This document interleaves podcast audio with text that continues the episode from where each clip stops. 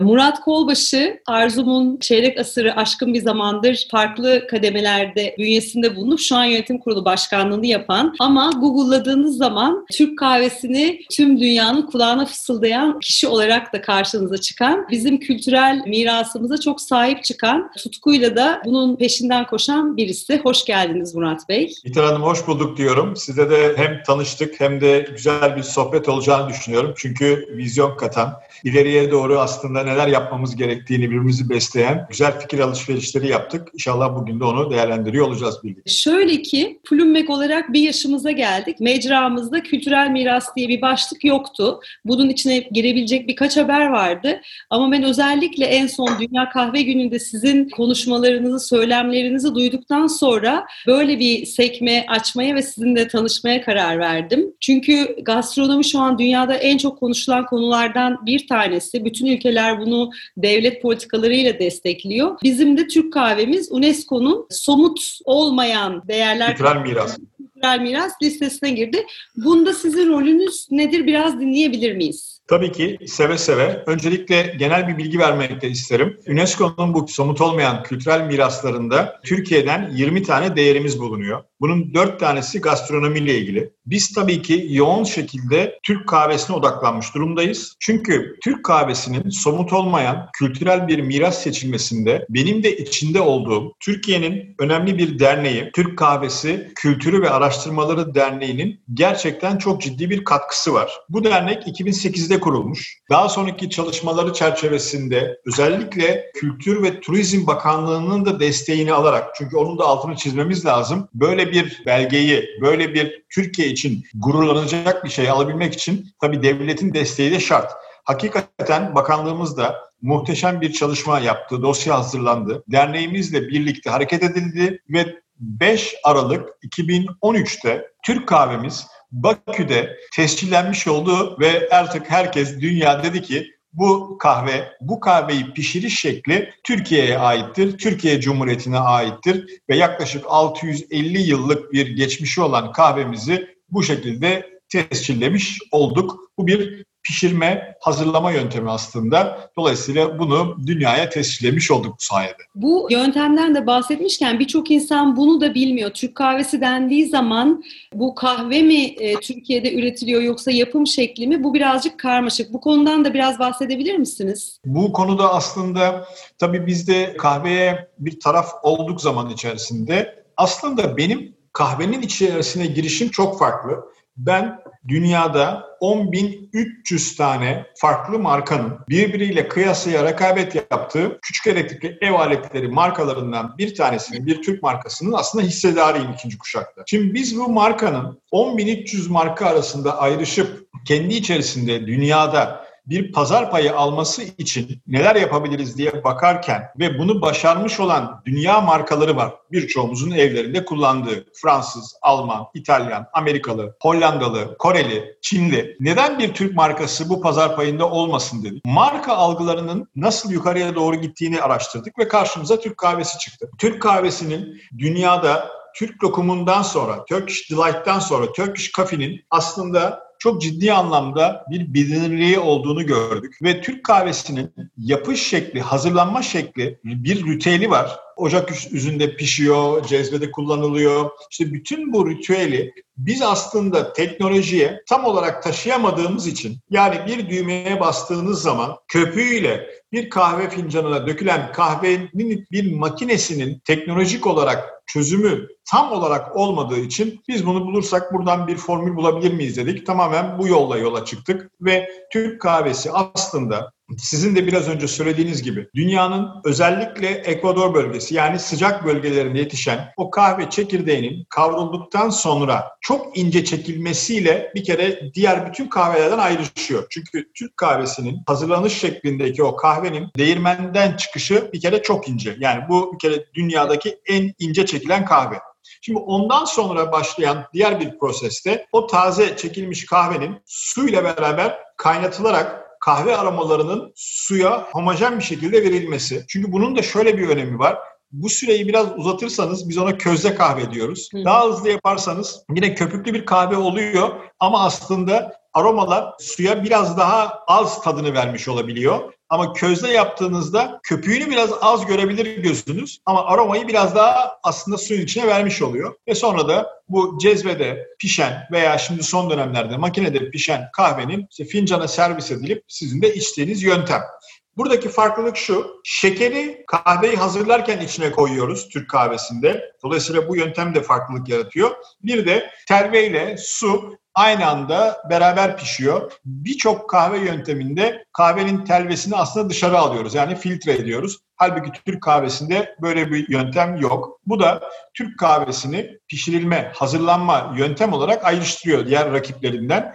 Bir de içine herhangi bir şey katmaz. Sadece kahve içer. Hatta bana göre şeker de koymazsanız bunun baktığınız zaman sağlık açısından da hiçbir zararı olmadığını, tabii çok içilmediği sürece. Çünkü diğer tatlandırıcı konulan şeyler içine girdiği zaman kahvenin Evet belki tat biraz değişiyor, hoşa gidiyor ama tabii bu arada da sağlık için belki de iyi olmayan şeyleri de onun içerisine atmış oluyoruz. Yani Türk kahvesinin böyle bir yapılış farkı var. Biz buna odaklandık. Bunu makineleştirdik. Bunu da şimdi tüm dünyaya hakikaten yaymaya çalışıyoruz. Diyoruz ki bir düğmeye bas, kahveni hazırla, fincana Türk kahven hazır bir şekilde gelsin diyoruz. Harika. Ben yurt dışında okudum. Çok fazla da işlerim gereği çok seyahat ettim ve gördüğüm gerçekten toplumların bireysel olarak da kendi kültürlerine sahip çıkıp bunu uluslararası her platformda da taşımaları. Bizim halkımızın siz bu artık siz bir e, sözcüsünüz Türk kahvesi konusunda. Bizim halkımızın siz kişisel olarak uluslararası platformlarda veya kendileri birey olarak bu kültürel mirası sahiplenmeye başladı başladığına dair pozitif adımlar görüyor musunuz? Yani o sizin bahsettiğiniz beni çok etkileyen her gittiğiniz ülkedeki restoranda mutlaka Türk kahvesi isteyin veyahut restoran açıyorsunuz mutlaka Türk kahveniz olsun gibi halkımızın bu anlamdaki aydınlanması ne durumda? Şimdi bu konuda aslında toplum olarak çok fazla değerimiz var. Ama biz bunlara yeterince sahip çıkıp bunları pazarlıyor muyuz? Soru işareti yüksek oranda hala yerinde duruyor. Yalnız ben bir konuda altını çizmek istiyorum. Ben dünya üzerindeki bütün kültürel gastronomi değerlerinin hepsine çok saygım var. Dolayısıyla burada benim odaklandığım şu. Bizim X ürünümüz, X tadımız ondan daha iyidir falan. Ben katiyen böyle bir şey söylemiyorum. Sadece şunu söylüyorum. Şimdi bir kahve kültürü var. Bunun bir çekirdeği var. Bunu çeşitli yöntemlerle pişiren bir sürü yöntemler var. Ve baktığınız zaman dünyada kahvenin yarattığı ekonomi eğer 100 birimse bunu aslında 20 birimini sadece çekirdek üretenler alıyor. 80 birimi tamamen bu kahve çekirdeğini farklı yöntemlerle işleyen, sunan, ikram eden, hizmet veya bunu kullanan, pazarlama tarafında iyi değerlendiren ülkeler veya markalar alıyor. Şimdi Türkiye bu noktada bu işin yaratanı yani ilk dünyaya açanı bizim Osmanlı'nın Viyana'yı kuşatmasıyla başlıyor hikaye. Peki o hikayeden buraya miras olarak bize ne kalıyor?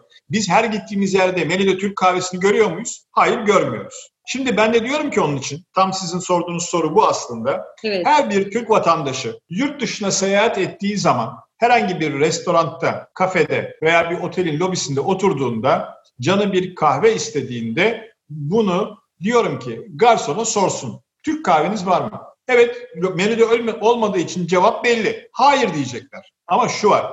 Bir kere siz onun garsonun kulağına bunu kaçırıyorsunuz. Garson gidiyor şefe soruyor veya otelin veya kafenin sahibine oraya kadar gidiyor. Oradaki amire, müdüre geliyor. Ya diyorlar şurada oturan köşedeki beyefendi veya hanımefendi Türk kahvesi istedi. Bakın benim şu başıma geldi. Geldi garson. Şefe sordum dedi. Efendim Türk kahvesi varmış bizde ama menüde yok. Peki de nasıl oluyor? Çünkü o restoranın sahibi veya ortağı veya onu orada olan bir arkadaşımız Türk. Dolayısıyla arkada kendine Türk kahvesi pişiriyor ama menüde yok. Ve bana yaptılar getirdiler. İşte ben bunu zorlayarak biraz ortaya çıkartmamızı arzu ediyorum. O yüzden bu desteği herkesten istiyorum. Çünkü eğer buna talep edersek o menülere o Türk kahvesi gelir. Bakın bunun örneğini biz İtalya'da, Milano'da, şimdi otelin ismini vermeyeyim. Çok bilinen bir otel hem de Milano'nun. Orada yaptık. Bazı yerlerde koydular. Sadece Türkler içmiyor ki. Yunanlı içiyor. Ermeni içiyor. Arap içiyor. Rusya'dan gelen içiyor. O Türk Cumhuriyetlerinin vatandaşları, Balkan komple içiyor. Dolayısıyla aa size Türk kahvesi var mı diyorlar. Üstelik orada espressoyu yanlış hatırlamıyorsam 7 veya 7,5 euroya satarken Türk kahvesini 16-17 Euro'dan satıyorlar. Niye? Bir farklılık yapıyor. O yüzden o farkı da ödemeye herkes hazır. Bunu bizim bilinçlenip hepimizin aslında yapabileceğini düşünüyorum. Bu bugün Türk kahvesi için olur. Yarın ince belli çay bardağımız için olur. Sağlıklı içeceğimiz olan ayranı olur ve böyle akar gider. Yoksa biz 40 dakika konuşurum ben. Çünkü 40 dakikayı dolduracak içeceğimiz de var, yiyeceğimiz de var. Ya, tek tek sayalım yani istersen. Evet ben e, 6 sene yurt dışında yaşadım. Yaşadığım süre boyunca buradan bir peynir götürmüşlüğüm yoktur ki arkadaşlarım hep anneleri hazırlardı, götürürlerdi. Ben cezvem Türk kahvem. Yani benim aidiyet hissim tamamen Türk kahvesiyle. Kokusu kokusu benim için ayrı bir şeydir. Mesela İtalyanlar pizza ve makarnalarını ailenin birleştiği an ve o mutlu paylaşım anı olarak pazarlıyorlar çok güzel bir şekilde. Bence bizim kahvemizin tadından da öte bir özelliği var. Yani benim yurt dışında gördüğüm, deneyimlediğim sabah gerçekten uyanmak için içilir ama Türk kahvesi uyanmak için değil, Türk kahvesi muhabbet için, iyi hissetmek için, e, güne insanla uyanmak için içilir. Bu bambaşka bir şey. Bunda böyle birlik ve beraberlik vardır. Bence romantik bir altyapısı var. Hele insanların bu kadar bireyselleştiği günümüzde Türk kahvesi çok büyük birleştirici de bir özellik aynı zamanda. Yani şunu söylemek isterim burada tam çünkü yeri geldi. Lütfen sözünüzü unutmayın. Zaten adı üstünde. Türk kahvesi dediğiniz zaman söylenen nedir? Kahve, bahane, sohbet şahane. İşte o yüzden zaten o kahvenin etrafında dönen sohbet işin güzel tarafı. Şunu da hissediyorum. Türkiye'ye yabancı kahvelerin gelmesiyle bir anlamda buna halkımız adapte oldu. Bu hatta hoş bir şey oldu. İşe giderken ellerde böyle yabancı kahveler falan ama ben insanlarımızın sürdürülebilirlik mantığının, felsefesinin daha da yerleşmesiyle pandemiyle işte insanlar çeyizlerini daha açar oldu, kullanmadıkları dantelleri çıkardılar. Türk kahvesi sosyal medyada çok görüyoruz. Herkes herkesin mutlaka Instagram'ında bir sunum bir şekilde tekrardan hayatımıza girip aslında hak ettiği değeri tekrardan kazanıyor gibi. Bu arada ben 100 Türk kahvesi içiyorsam bir yabancı kahve içmişimdir hayatımda ve Türkiye'de kahveciyim deyip Türk kahvesi satmayan mağazalarla kavga etmişliğim var. Siz Türkiye'desiniz kahveci olabilirsin ama ben geliyorum ve Türk'üm Türk kahvesi içmek istiyorum. Hani bu bir mecburiyettir gibi.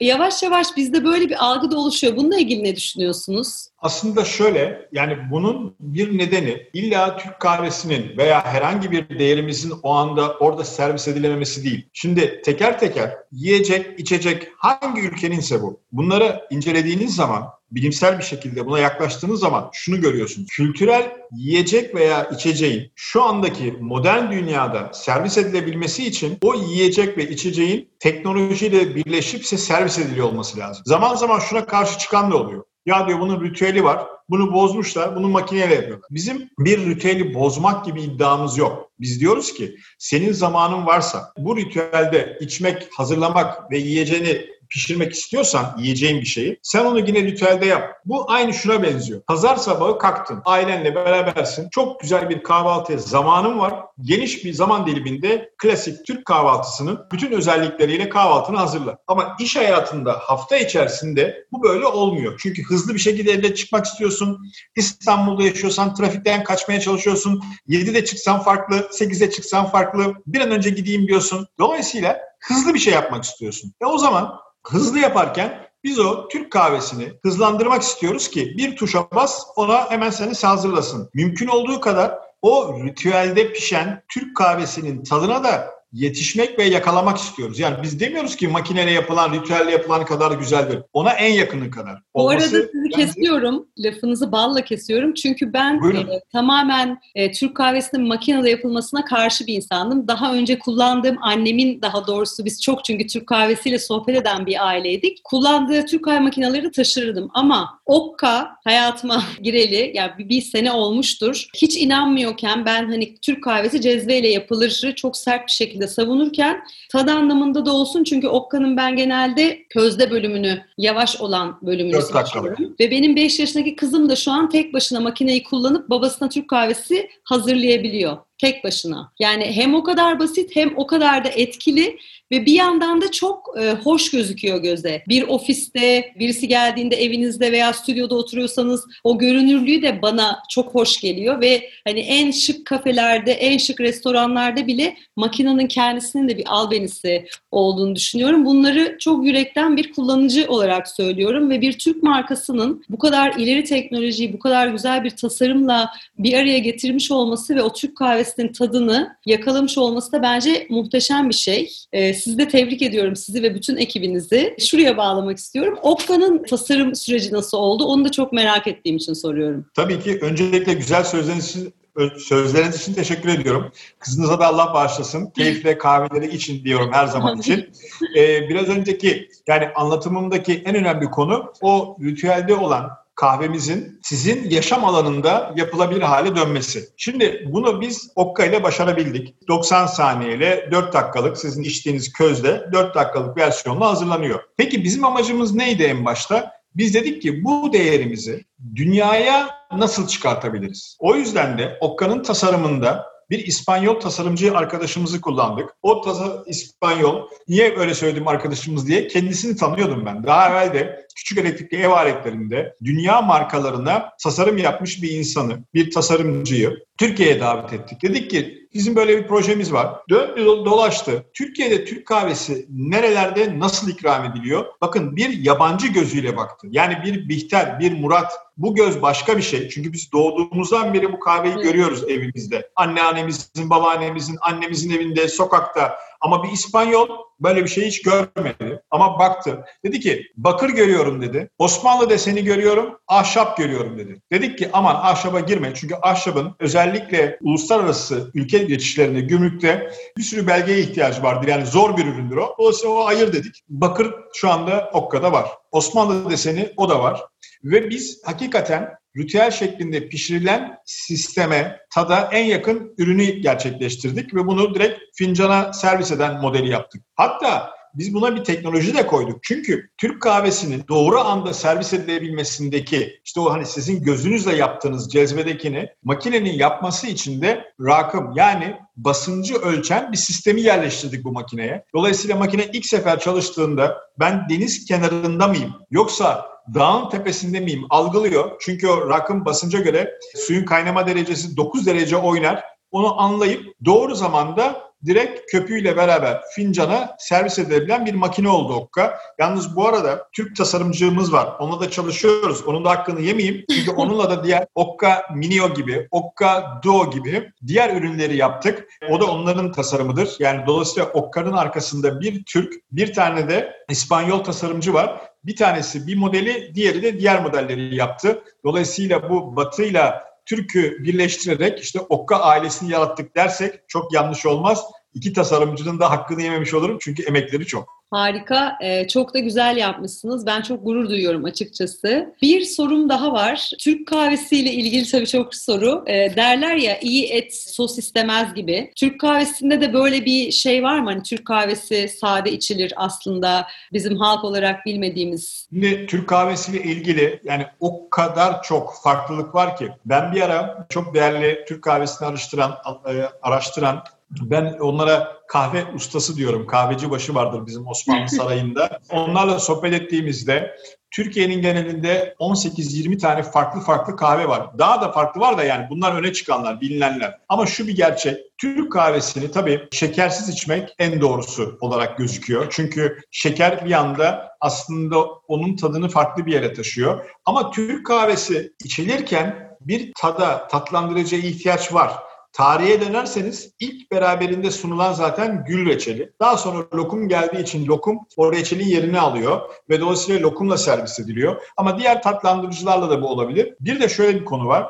Türk kahvesi özellikle hep alışılmış böyle 7 mililitrelik fincanlarla içiliyor ama tüm Türkiye'ye baktığınız zaman ciddi anlamda Türk kahvesini duble Türk kahvesiyle içen de var. Yani Türk kahvesini duble içen. Yani evet sizin elinizdeki gibi. Şu anda benim elimdeki fincan da böyle duble. Biz bunu mesela Kütahya evet. Porselen'le beraber işbirliği yaparak yaptırdığımız fincanı aynı ölçeğini biraz büyüttük. Dolayısıyla Okka'nın iki fincanlık versiyonuna basarsanız da duble Türk kahvesi alabiliyorsunuz. Evet, ben yani öyle. genelde duble içiliyor.